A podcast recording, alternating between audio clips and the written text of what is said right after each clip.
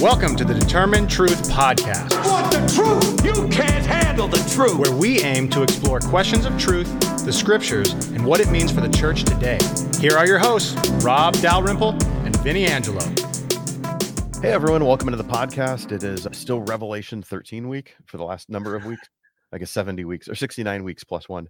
Rob is currently standing in shorts outside in sunny Arizona, and I'm in a very cold 47 degree Northern California, which I, I call 40. I call that cold. There's people listening probably in Minnesota or something. They're like, I'd love, I'd be in shorts outside if it was 47 degrees. But uh, yeah, let's continue back into Yeah, it's not 47. It might be more like 74 here. Same numbers. the same thing. I would love Not much of a difference at all. That sounds beautiful. We, we've been going through the beasts, and so we just started getting into the mark of the beast, and we didn't want to rush Yeah. that. So we're gonna spend Right. a little more time on that today, right? So yeah, exactly. Yeah. And, and let me make a note of the here at the beginning, Vinnie, and that is part of what we discussed a number of weeks ago. I wrote a commentary in the book of Revelation that's still undergoing publication right now. And as we discussed, one of the friends of mine, a, scholar that reviewed the, the, the- commentary for me, got all done, said he liked the commentary and what have you. And then he said, Okay, great. Now who or what's the beast today? Mm. And I replied to him, I said, I didn't address that in the commentary because the commentary is mostly dealing with what does the text say and all that. But so I've been processing that question, obviously, for a long time, anyways, uh, as we've discussed. And I've been processing that, obviously, in my blog. So if you're listening to this somewhat early 2024, you can go to the, the, the Determine Truth blog uh, and see the posts that I've been making there. But I want the, the listeners to understand that I think we're processing too.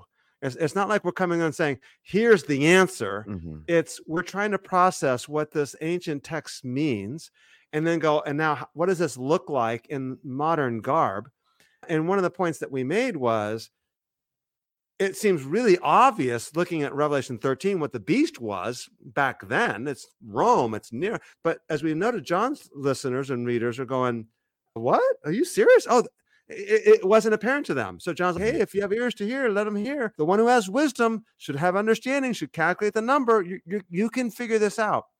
And I think in the same way, then that we might stop and go, yeah, and what the beast is and looks, and beast one and, and beast two is the false prophet today is also a difficult task. And we need to process this and understand this and discern this. And we might say things that are challenging to you that you might never have heard before and just process and think and let's figure this out. Very good. So should we read the text and get into That'd it? be great. Sure. Chapter 13, verses 11 through 18. Do we want to go into 14 today? Yeah, we're going to try to go into 14.5, and you can at least read 14.1 for right now. Okay. uh, and then we'll go through two, two through five later. Okay, so this is Revelation 13, starting at verse 11, and we'll finish out the chapter. Then I saw another beast rising out of the earth. It had two horns like a lamb, and it spoke like a dragon. It exercises all the authority of the first beast in its presence, and makes the earth and its inhabitants worship the first beast, whose mortal wound was healed. It performs great signs, even making fire come down from heaven to earth in front of people. And by the signs that it was allowed to work in the presence of the beast, it deceives those who dwell on earth telling them to make an image for the beast that was wounded by the sword and yet lived. And it was allowed to give breath to the image of the beast, so that the image of the beast might even speak and might cause those who would not worship the image of the beast to be slain. Also, it causes all, both small and great, rich and poor, both free and slave, to be marked on the right hand or the forehead, so that no one can buy or sell unless he has the mark. That is, the name of the beast or the number of its name. This calls for wisdom. Let the one who has understanding calculate the number of the beast, for it is the number of a man, and his number is 666. Chapter 14. Then I looked, and behold, on Mount Zion stood the Lamb, and with him 144,000 who had his name and his father's name written on their foreheads. That's pretty self-explanatory. We probably don't even. we- can just make this Yeah. a short podcast today. Exactly. Like you can't figure exactly, this out. It Come- come plainly on. states what is to be Gosh, this is a third grade lesson here. I just need like a felt board with some uh, flannel graph. That's what I want. Yeah. Yeah. We're hearing this, and I'm thinking of images of Yep. Lord of the Rings or like some Mm. crazy sci-fi type movie, some sort of science fiction middle age type thing. Because I'm importing my own culture and my own yeah, yeah. type, type yeah. of thinking on this, and just what I've learned in church life over the evangelical culture over the last 40 years. What would John's audience like when they're hearing this being read? What are they hearing? Let's start with uh, beast number two. Uh, So in, in chapter 16, verse 13, it, it says the dragon, the beast, and the false prophet. It, pretty clear that the second beast is named the false prophet later on, and certainly the description of him here or it here, whatever you want to use there, applies to the, the false prophet. So, as we said last week, we'll call this beast number two the false prophet. Now, the one of the difficulties with discerning the false prophet, and this might be a little bit of review from last week's discussion on on beast number two or the false prophet, is the fact that we have this strong, what we think at least is this divide. We separate religion and politics. We don't mm-hmm. discuss those two things at Thanksgiving, except for that uncle that has to always talk about politics, and we try not to sit next to him at the mm-hmm. dinner table. But in the ancient world, you don't do that. In the ancient world, religion, politics, economics was all part of the same thing. The religion of the empire, the cult of Rome, as we discussed with a number of scholars, David deSilva on, and we discussed in our discussion of the seven messages in chapters two and three. Uh, and so, what you have here then is another wing of the empire. So, if the beast is empire, and again, remember, empire would just be like any nation or power. If the second beast or the false prophet then is the religious wing of the empire, maybe the propaganda wing of the empire, the, the wing of the empire that causes you to give allegiance to the beast. In our modern day, we can even say the media is subject to that. Mm. You can hmm. even say, I think a lot of churches are subject to that. Religions are, are subject to that. So remember in the Roman world that the emperor was put in power by the gods.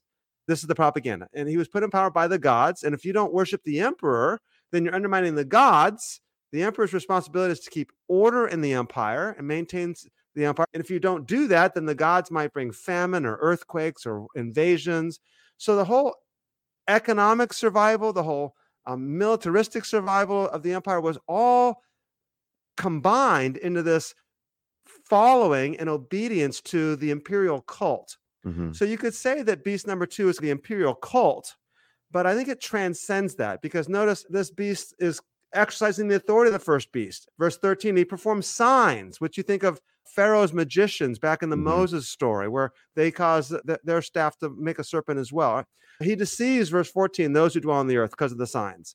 Uh, and so there's deception, it's propaganda, which even could be like the media to some extent. But as well as Christian theology sometimes. I, I think we have to understand not just secular theology and ideology, worldviews, and how they influence us, but I think we have to remember that the aim of this is to deceive the church. That's why the, the exhortation is to watch out. If you have wisdom, calculate this. Uh, if anyone has an ear, let him hear. And verses 9 and 10 that we discussed uh, on a previous episode. So I think that's so let, the first thing then. Yeah, go well, ahead. Let, let, let, me ask you something on this then, just to summarize or to see if maybe another illustration works. I, I, think we're taught popularly to read Revelation and we're trying to decode. So who is this yeah, beast? Right. Who is this beast? Who is this thing? Who is that thing? And so the first thing you're saying is this one beast might not the first beast, the second beast, but any of them the beast itself might not correlate to one thing or institution. We should be looking at this almost like an aggregate, like it's a combination of things and it, it could pull from many areas. And, and then with that, we also get hung up on since we're looking at who is the beast, we're focusing on that and not actually paying attention to what is the beast doing. Yeah, and, and, that, yeah, that for point. me that strikes me as like the bigger issue is we miss yes. the point of what are they actually trying to do? Who cares what they are? What are they doing? So let's guard against that. Yes. Yes, yeah, very much. And and the answer is deception. That's what he's trying to do. He's trying to deceive. So even when you look at the first beast, remember the first beast is empowered by the dragon, and Satan is the deceiver, the serpent of old, the deceiver. So we understand the whole idea of this is that the primary weapon is going to be deception. The primary weapon of the beast and beast one and of the false prophet is this deception, and it's ultimately the church that he's trying to bring that deception into. I think that would be an important thing thing to note. It's funny then, too. I'm just thinking yeah, about this in other letters, like I'm thinking like First John or uh, the letters that are warning of infiltration of mm-hmm. false teachers. In those instances, we're usually not worried about the identification. We're saying, okay, exactly. watch out for what the, these false teachers are going to do. Watch out for the wolf in sheep clothing. Who cares who the wolf is? Watch out what they're going to do. Why don't we apply that same application to Revelation? We're so hung up on, I don't know, just the excitement of the. Anyway, it, yeah, it's just no, the it's, first time I've ever thought about this. So this yeah, yeah. Even Jesus' sermon, Matthew 23, Mark 13, Luke 17, yep. and 21. It, it, begins with I'm looking at Mark 13, verse 6 right now. Verse 5. See to it that no one misleads you. That's yes. the first words yep. of the speech. Mm-hmm. Many will come in my name saying, I am he, and will mislead many. Then the next verses you'll hear wars and rumors of wars, but it begins with deception and be careful, be on your guard, watch out. Well, watch out for what? For the false teaching and false Mhm. ideology. And I think that's Mhm. one of the big issues. And I think the point that I want to make, as I, as I said at the beginning, we're processing this ourselves together with our listeners, is I think that deception has infiltrated the church far more than we think. Sure. Remembering John's readers had far more deception than they actually thought to. And I, I, maybe I'll go here for a second. In Revelation 17, we're going to actually get a little bit more detail about the beast, about his seven heads and his 10 horns. We'll save that, beast number one. We'll save that for later on uh, when we get to 17. But in 17, it's, it's this harlot, Babylon, uh, who it says at the end of chapter 17, the very last verse says, The woman whom you saw is the great city that reigns over the kings of the earth. It's Rome. But it's maybe the commercial side of Rome, the, the economic side of Rome, the prosperity side of Rome, the goods, the pleasures, the wealth, the material side of Rome. But notice that John is told in the beginning of chapter 17, it says, Come, let me show you the judgment of the great harlot. And says, And then he carried me away in the spirit into a wilderness. hmm We've talked about how John uses words to Mhm. link passages together. And I'll have to look up how many times the word wilderness occurs. I, don't, I think it's only a couple. I didn't look it up beforehand because I wasn't planning on going there. But notice that the wilderness is where the woman in chapter Mhm. 12 was Mm. taken. She had a place prepared by God in the wilderness. And then we noted in chapter 12 that the dragon pursues her, even though it says that the woman was taken into the wilderness so that she could be from the presence of the serpent. Let me go ahead and pull Revelation 12 up. Verse, um, Revelation 12, verse 14. The two wings of the great eagle were given to the woman so that she could fly into the wilderness to her place where she was nourished for a time, times, and half a time from the presence of the serpent. Mm. Oh, cool. She's protected from the serpent. But the next verse is the serpent poured water out of its mouth like a river after the woman. So wait a minute. The serpent's there. And Mm. then you go to Revelation chapter 17 and you realize John has to be taken to a wilderness Mm. to see. That's verse three. He- carried me away in the spirit into a wilderness, and I saw a woman sitting on a scarlet beast full of blasphemous names, having seven heads and ten horns. It's the same beast. So the point of that is where we are, where the church is located, where God's people are located, is where the beast is, Mhm. where the harlot is, where the dragon is. We are in the midst of the same location where all of the enemies of God's people are. So we shouldn't be surprised that this is infiltrating the church or, or uh, persecuting the church and opposing the church, and even the deception of the church has influenced God's people. And I, I think and that's an because the point. dragon, the beast, all false teachers, all these things, their job isn't to deceive the world. They've already deceived. The world's already deceived. So Right. You don't think that we're the safe haven and we're excluded from this. No, this is the area that it's trying to attack because this Yeah, is where yeah. it does not have dominion anymore. Yeah. Now, let me note, by the way, also, yeah, exactly. It- but in, in saying that, that doesn't mean that you and I, we figured out all the places where we've been deceived. Sure. And so we're processing this going, hey, it Mhm. looks like we've been deceived over here. And I've been saying this for a long time on live streams. Again, this is late 2023, beginning of 2024. You and I did the live stream last week. Last week, as you and I are airing this, will be three or four weeks before this goes live on Israel Gaza. And what I've been saying is when Christians are crying for war and demanding war and encouraging war and supporting war, as the United States is doing, and the church is supporting the United States in this against Gaza, we are, I think we've been deceived by the beast. War Mhm. is not what God's people are supposed to do. We're supposed to cry for peace and for Mhm. justice. And again, as we've said, it doesn't mean that war cannot be justified. I, I- I don't think we- I don't think the church should ever condone war, support war. It doesn't mean that nations can't go to war. It just means the church should be the ones crying for justice and peace. And now we're seeing, you know, 20,000, 30,000, way more people that have died in Gaza. Um, and 500,000 people on the brink of starvation and a thousand people, as we said on the, on the live stream, a thousand children that have had amputations without anesthesia. Mm. Um, this kind of stuff should not be happening. It- Gaza is ruined, it's destroyed, and there's no going back. And I think the church's support of that is an exa- is an instance in which we've been deceived by the beast. The beast makes war. That's what he does, and we should not be supporting that. Yeah. So when it comes to the beast, it, it gives us an identification at the end of chapter 18. Verse 18, it says the number, it's the number of a man, and his number is 666. So uh, what would have John's audience, primarily Jewish Christians, but probably a lot of Gentile Christians as well, what are they going to think of when they hear this number? And is this, are, are they looking for barcodes at supermarkets or what are they doing here? Okay, so I said this at the end of last week and maybe a few times prior to that. There's no question in my mind that they would have known that this was Nero. The number 666. Again, remember, the idea that this number is some futuristic thing on a barcode, as we've discussed, doesn't make any sense because John's readers are told, or hearers, they are told, here is wisdom. The one who has understanding is to calculate the number of the beast, meaning you guys can figure this out. It had to have some meaning in the first century world. Now, that, that doesn't mean that it doesn't also have meaning in the 21st century, but it had to have meant something in the first century world. And the answer is it was Nero. There's pretty much a good consensus amongst the scholarly community that 666 was Nero. And the way we get Nero out of this, and it's very evident that John's using this, and I, you and I talked offline with John's use of numbers and the mm-hmm. sophisticated ways that John's using numbers there. And we won't get into that here, but it's very apparent that he's using numbers in a very significant way.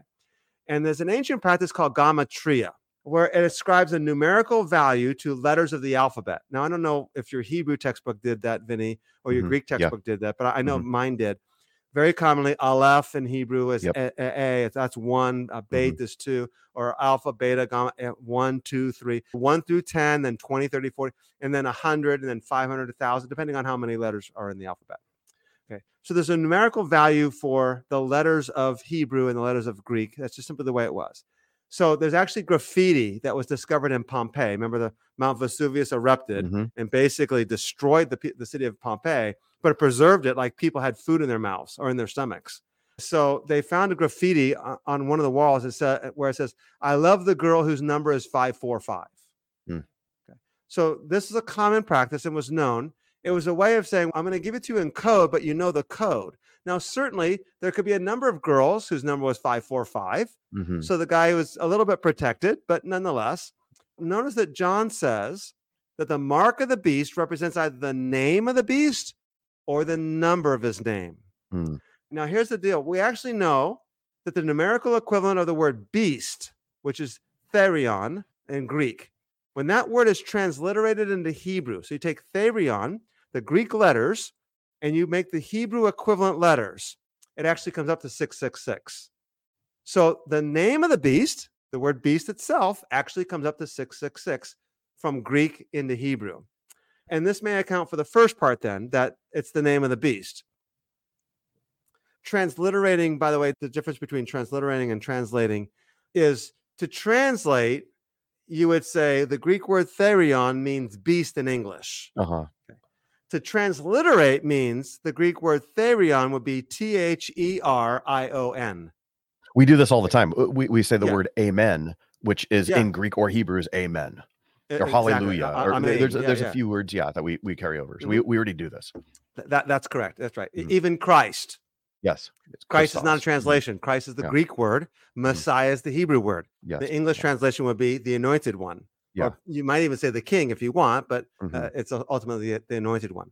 Uh, that's correct. So Christ is just a transliteration, and translation would be the anointed one. Mm-hmm. Exactly. Mm-hmm. So now you might think, wait a minute, you have to transliterate the word beast from Greek into Hebrew, and then you get 666. And the answer is John does this several times. In chapter 9, referring to the, the demonic locust, he says, They have his king over them, the angel of the best, whose name in Hebrew is Abaddon, and in Greek he has the name Apollyon. Mm-hmm. And even the famous Armageddon passage mm-hmm. is actually yep. not Greek, it's, yeah. it's Hebrew. That, that, mm-hmm. That's right. In chapter 16, verse 16, it says, They gathered them together to the place that in Hebrew is called mm-hmm. Har Mageddon or, or Armageddon. We'll discuss that, that later on.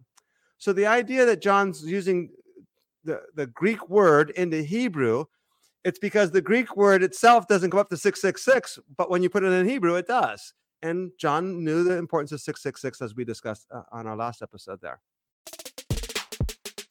Hey everyone, we want to thank you for joining us on today's podcast. And we want to remind you that everything we provide at Determine Truth is free of charge. And this even includes all of the teaching that Rob does on a weekly basis to pastors in India and around the world.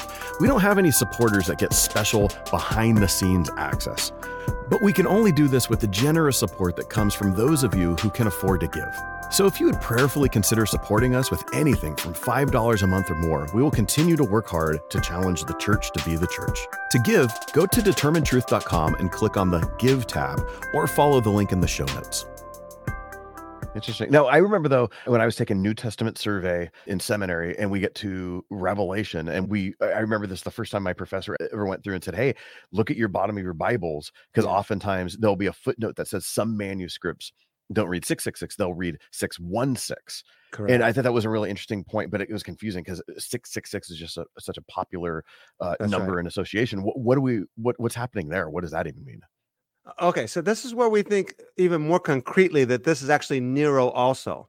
So Uh, this is actually a good thing to prov- prove. It's actually a good Nero. thing to support the idea that it's Nero. Okay. because uh, as I'm going to discuss here in a second, that the name Nero comes up to 666, but you actually have to take his Greek name and then go into Latin and then translate it into Hebrew. So the Greek name is Nero, N E R O. That would be transliterating it. The Latin name is Neron with an N Mhm. at the end of it. That N in the Hebrew has a, a numerical equivalent of 50.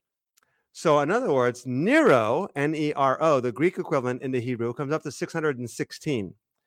But transliterating it into Hebrew, into Latin, and then uh, translating the, the Latin name into Hebrew comes up to 666.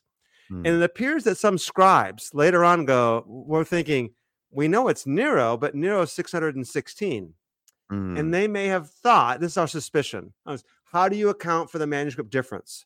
We know that the older manuscripts say 666 some of the later ones come along they change it. Why would someone change it? That's the question you have to ask. If it's 616 why would they change it to 666 if it's 666 why would they change it to 616 and the answer is it makes more sense that they changed it to 616 because nero's name in greek transliterated into hebrew is 616 so it appears that even the early scribes knew, hey, it's Nero, but his number is 616. Uh, Does that make sense? Yeah, yeah, sure. I, Okay, I have a yeah, question on this too, and I don't know if it even please. matters on anything. But when it comes to the numbers, like if I'm looking at my my cell phone number, I'm, I'm not going to give the whole thing out here, but like it ends in seven nine zero one. It doesn't mean seven thousand nine hundred and one. It's just Right. the, the the four digit seven nine zero one. Is this number? Is there a difference between? Is it six six six or is it six hundred and sixty six? Is there a designation there? Yeah, the Greek actually says 666. Okay, okay, Yeah, it does not repeat the number six over three times. Okay. It's 666. And the letters N E R O N in the Hebrew come up to 666. So actually does Okay. specify 606. But when you see Old Testament examples, you can see them like we alluded briefly to the beast. I think it's the image in uh, Daniel chapter three, I believe it is, where there's Yeah. actually 60 and Uh-huh. six and Uh-huh. another six. Hmm. And it seems like the author may be using this 666 idea. Certainly, we referred to Solomon and 666 talents of gold. When you read the Old Testament, by the way, just that's so obvious because they so often just round off a thousand talents of gold, 500 talents. When you specify 666, the author, hey guys, I want you to see the number here. He's rounding off to 666. It's really obvious there. So, yeah, that's right. So, okay. One thing that we've spent so much time talking about is how important numbers are specifically in Revelation and how they're usually identified with things or people or, or whatever. Seven we know is identified with God, as is three. So is there a significance? We've talked about how there's a parody of this unholy trinity. Uh, Right. Should we see six six six in contrast to? I don't think we see this anywhere in the text, but a seven seven seven. Yeah, it- that's probably correct. Uh, And we, no, we have to say probably because the text doesn't say it, but it Yeah. seems that if God's a Trinity, which obviously John seems certainly to be working with chapter one, you know, the Father, the Son, and the Holy Spirit, Mm-hmm. no, no doubt about it, then you would assume that the divine number will be 777. As Mm. often as seven is used for the divine. Now remember, seven can be used for evil when it's trying to impersonate good. So the dragon has seven heads and ten horns, and or the, the beast has seven heads. The dragon has yeah, no, the dragon has seven heads also. And so the beast has, yeah, seven heads and ten horns. You see them imitating Christ, or the he had two horns like a lamb, but he looked, but he sounded like a dragon. He's imitating Christ. That's why it's two there. But the 666 is John's way of probably of saying, hey guys, this is Satan's effort to imitate God, but not making it there, coming up short. Idea of being 666. Hmm, Okay. In that verse, in back to verse 18, he leads off by saying, This calls for wisdom, or the NRS. Yeah, NRSV actually uh, said the same thing. Something about here's this wisdom saying, Let the one having a mind calculate the number. Uh, Like, how are they in receiving that? Is this like a challenge to the people, or what is this? again, that goes back then to what we said before, and that is there's an exhortation here to John's readers or hearers. And again, that one person read it, everybody else heard it, but that we all understand what we mean. To you can figure this out. It presumes that the answer was not obvious to them, as we've been discussing, but if they just think about it, they can figure it out. And you can imagine them going, okay, is it this guy? Is it this Mhm. guy? Is it Vespasian? Is it Titus? Oh, what? Wait, Nero. Hey, this works, but we got to make it from Greek into Hebrew first. Hey, that that that must be the answer. I think that's what John's getting at. He's look, guys, if you have wisdom, figure this out. So is this going back to chapter one, verse three? Blessed are those who hear and keep what it what's happening here. It's it's hearing. It's not just hearing like the sound waves are passing over my eardrums, but I'm hearing it. I'm understanding it. I'm heeding it, and I'm then doing it. It- would would you put it with that? I wouldn't completely make that association. I think that's an Okay. ethical call to carry out what I'm telling you to do.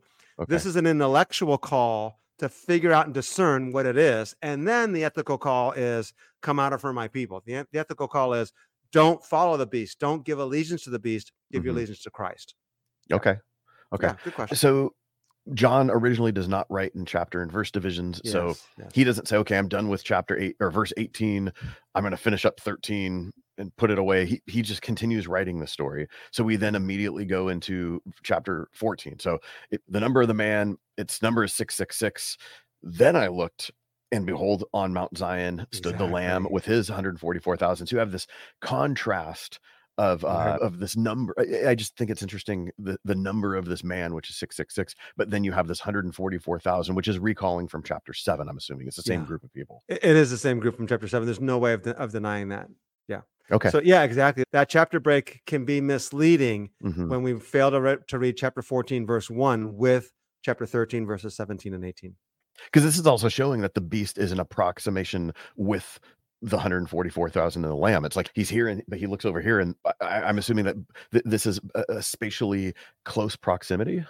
I don't, I would look at it in the sense that the followers of the beast are now being contrasted with the followers of the lamb. Okay, okay, Yeah. Okay. The one who has the mark of the beast, the one who has the seal of God. And we'll look at that in a few minutes. okay. So he saw with the lamb standing 144,000. Who is standing with Jesus? How do we identify these people? What do we make by Zion? Is this uh, popularly referring to end time stuff where this is where Jesus is going to Yeah, yeah. return to. So this is where this battle, this is where Armageddon that you had mentioned uh, a little bit ago. Uh, is this what we should be thinking of that's happening here? Or Yeah, so again, imagery? it's imagery, and you have this immediate contrast between the followers of the Lamb and the followers of the beast. And Mm. then I looked and I saw the Lamb, behold, standing on Mount Zion, and within the 144,000. This is all of God's people, as we discussed before. It's not a limited group, uh, and we can argue that in, in detail. And I've done that in print. Also, that the 144,000 is all of God's people. That's 12 and 12. So it's Old Testament people of God and the New Testament people of God. Uh, and uh, Zion itself actually becomes synonymous with the city of Jerusalem. And then actually, Zion, it's- initially, it referred to the Temple Mount where the temple was. But then it becomes the entire city of Jerusalem. So it can actually be referred to in- a couple of different ways. If you go there today to modern day Israel and you go to Jerusalem, Mount Zion is actually one part of the city Hmm. uh, more towards the western part of the city ultimately. But nonetheless, so in, in Psalm 2, verse 6, Zion is the mountain that God where God dwelt. And since the Temple Mount in Jerusalem is where God dwelt, that becomes Zion, and then the city of Jerusalem becomes associated with the dwelling place of God as well. So um, John seeing the Lamb standing on Mount Zion, then in chapter 14, verse 1, indicates that the Lamb is indeed the promised King. He's the one on Mount Zion. He's the one that's the that's the world's true King, uh, and it stands in contrast to the beast and his blasphemous claims. And then uh, he's standing with 144,000. Yes, uh, and the 144,000 again then contrast those who have the mark of the beast. Now note the word mark actually occurs 7 times in the book of Hmm. Revelation. Hmm. But in each time it refers to loyalty to the beast. The idea that the mark is located on the forehead uh, or the right hand probably indicates loyalty to the beast. Uh, this the idea of ownership like slaves were often branded on their forehead. And so they have the, this mark saying this is who they give their loyalty to. Uh, We used the word allegiance last week Mhm. the idea of to whom do you give your allegiance? It's not a literal mark any more than the seal of God's a literal mark on the foreheads of the righteous. Uh, but the fact that it could be placed in the right hand also suggested this economic incentive, this economic uh, implications of it. And it says specifically, you cannot buy or sell unless you have the mark of the beast. Verse 17, he provides that no one, of chapter 13, he provides that no one is able to buy or sell except the one who has the mark of the beast. Hmm. So I think that's the idea of, of the mark. Now, there's little doubt, though, if you just keep looking, that the mark of the beast on the followers of the beast mimics, imitates the seal of God, or is contrasted by the seal of God in the 400 of the 144,000. And note the contrast. First off, the mark of the beast contrast the seal of God is evident by the fact that the 144,000 are directly introduced in 14.1 right after 13 verse 8 and as those who have his name and the name of his father written on their foreheads. So you have the name of the beast or the number of his name and then the 144,000 have his name or the name of his father on the foreheads. Then you have the mark of the and the seal both indicate ownership of some nature, allegiance, the word that I would use there. Both the mark and the seal represent the name, either the name of the beast or the name of Christ and, and the name of the Father. Uh, and then they both have these economic implications. Note, as I just mentioned, that you can't buy or sell without the mark of the beast.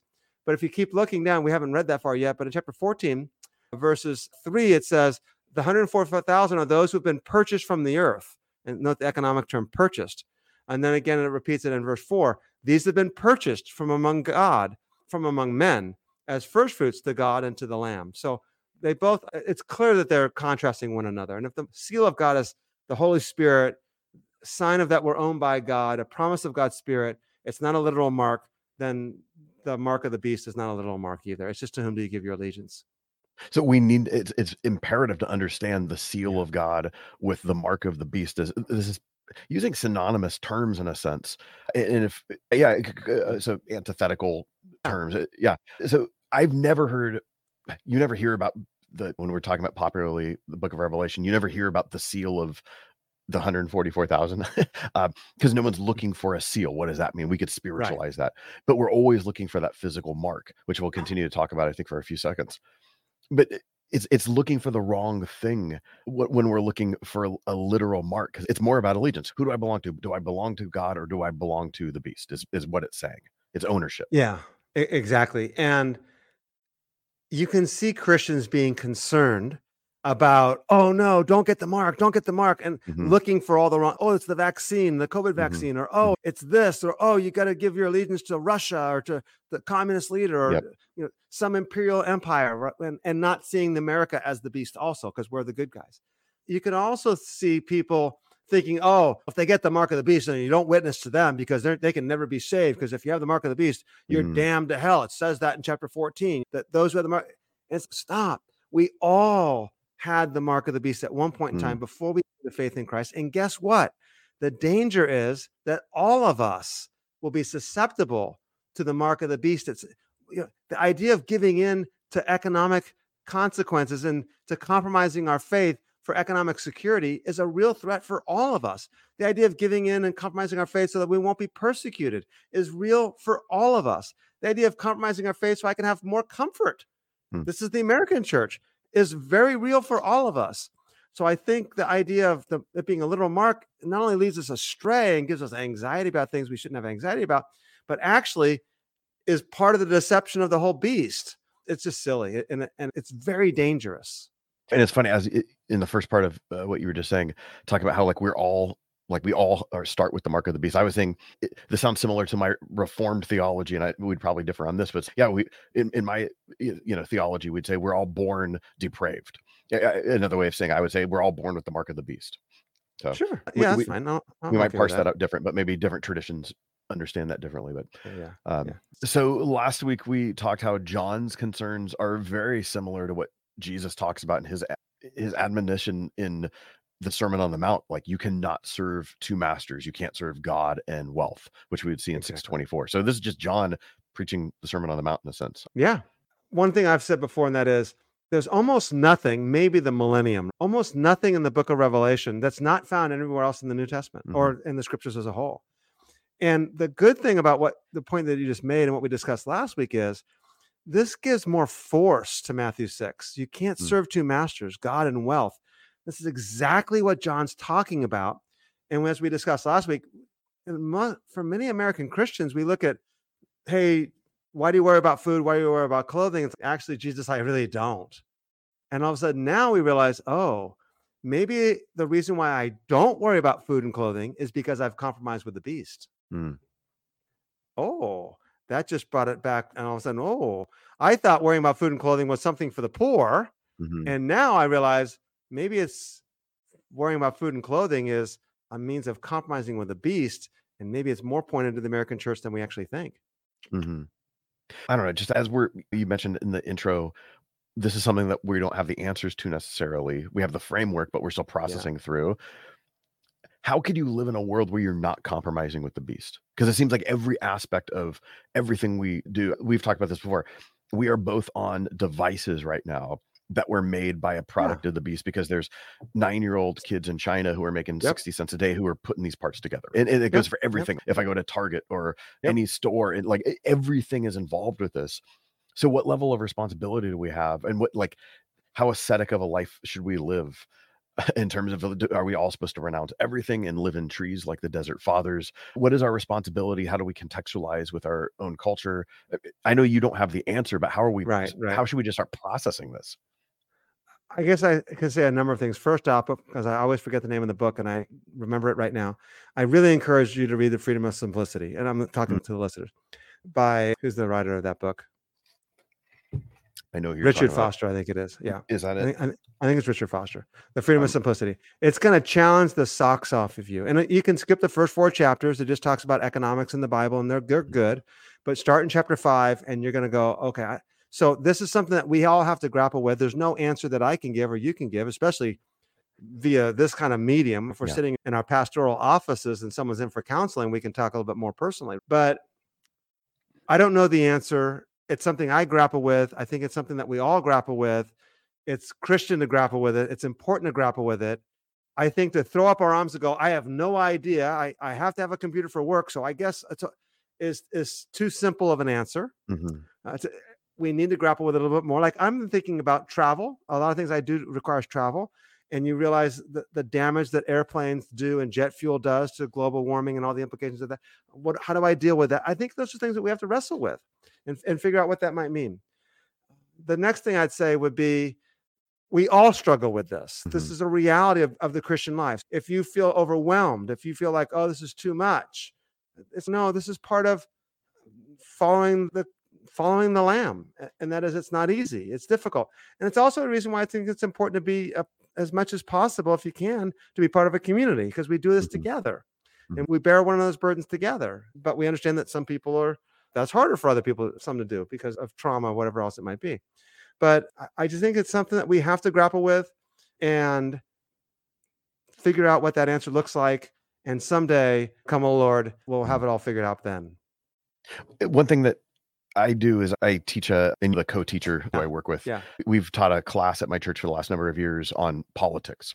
And Yeah. it, it, we don't go through policy. We don't go through how Christians ought to vote. It's not a voter guide. It's really looking at just ethics and how do we love church members and right who vote differently and even how do we just process through something and one of the things that we talk about even when it comes to something like government involvement or uh, positions on war and violence because there's a christian spectrum on these things if you just survey Yeah. the historic church Right. there's a spectrum of what christians have believed and i've challenged our folks to say it's not always about the right answer. I think the right, right answer does matter, but you could come to the right answer. But if you have actually haven't gone through the process of grappling Yeah. with it, I don't think that's necessarily as God honoring. Mm. And you might come to something where your conscience or your conviction comes to something. But if it's just because, like you said, you just throw your hands up in the air and whatever, Right. it's apathy. We just, this is what we got to deal with it. How is that loving God with your mind? How is that actually having empathy and compassion for other people? Uh, and really seeking after if this is the way it ought to be. You might arrive at the same conclusion that God might have said, yeah, but it, it's it, not everything is a checklist. Not everything is a yes, you did it right. No, you did it wrong. While there are those sorts of absolutes, not everything is that. And I think God cares about the process on how we get there. right And I think that Yeah. that for I, I would use the term sancti- that's part of our sanctification. That, that's how we're grown in our holiness. Is Yeah. are those processes, not just doing the right thing all the time. There's plenty of people who do the right thing who are just moralistics, eh, moralists and behavioralists. Yeah. Let's go through chapter 14, verses 2 through the rest of the chapter. You want to read, not through the rest of the chapter, but 14, 2 through 5. You want to read those verses? Sure. So 14, 2. And I heard a voice from heaven, like the roar of many waters and like the sound of loud thunder. The voice I heard was like the sound of harpists playing on their harps, and they were singing a new song before the throne and before the four living creatures and before the elders. This just really sounds like throne room chapter four and five language, right? Yes, yes, Uh, yes. uh, going back in the text, that was my insertion. No Uh-huh. one could learn that song except for the 144,000 who had been redeemed from the earth. It is these who have not defiled themselves with women, for they are virgins. It is these who follow the Lamb wherever he goes. These have been redeemed from mankind as first fruits for God and the Lamb, and in their mouth no lie was found, for they are blameless. So this uh, it, it seems to literally be talking about virgins, men, male male virgins, right? This is, is this specifically Yeah. what this is talking about? This is now we know who the 144,000 are. No. Remember when we discussed the 144,000 and the great multitude? They were both described in warlike language as like a Mm. holy army. You number an army to determine the, the military strength of your army before you go into battle. And that the counting of the 144,000 seemed to be such. The great multitude had come out uh, with uh, palm branches, which is what you wave at the end of a military victory as you as you receive the army back. So there's this militaristic language of God being a holy warrior. Jesus is riding on a white horse. So the, it's this idea of holy war. Now, remember again, holy war that's predicated on love, holy war that's predicated on us dying for our enemies and not killing them. We'll talk about Jesus's robe is dipped in blood in chapter 19. I think that's the blood of his own blood, not the blood of his enemies. The only weapon he has is, is a sword coming from his mouth. It's the words that he speaks, which is what the two witnesses, fire comes out of their mouths. It's what we speak. So it's this idea of holy warfare. In holy warfare, God goes before the army, right? The, the ark goes Mm. before the army.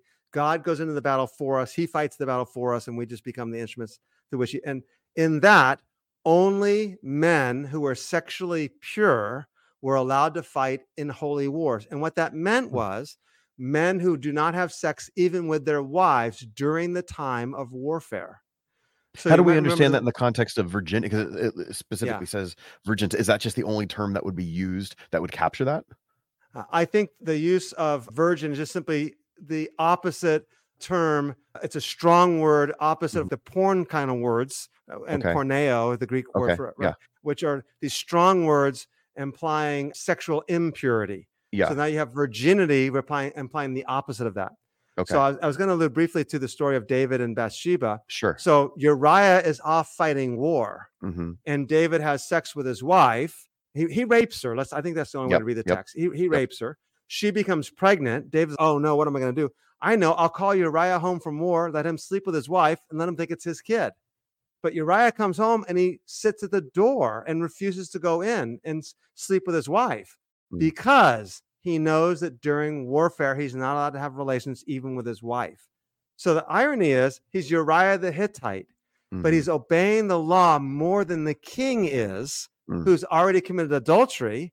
And then the king goes on and has him sent to the front lines to have him murdered.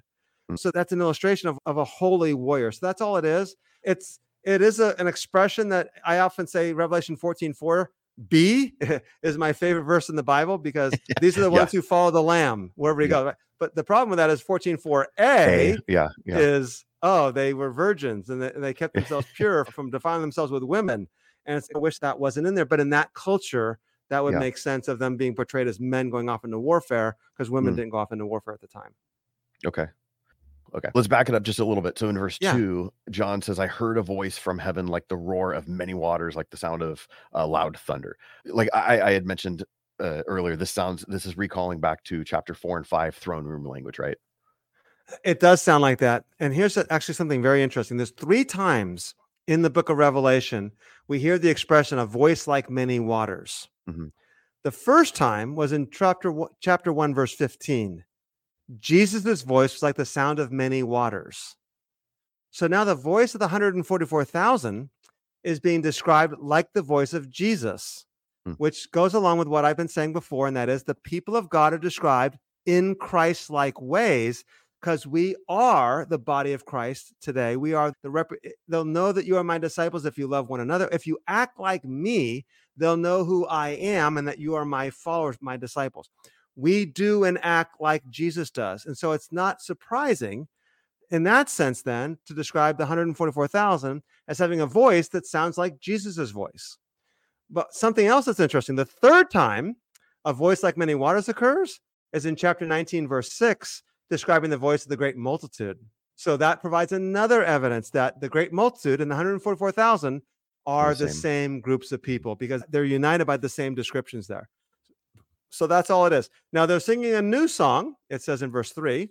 And the new song, of course, is a song sung after a military victory. So there's two ways of looking at Revelation 14, this particular passage. That these are that John's having a view of the future. He sees them in Mount Zion, the holy, the new Jerusalem, the, the holy city that hasn't come down yet in chapter 21 when it comes down. It- it's a future look. Or you can look at this as a future look, but looking at the people of God present with future eyes. Hmm. Other words, we are the ones who follow the Lamb wherever he goes. And that leads us to be Jesus like.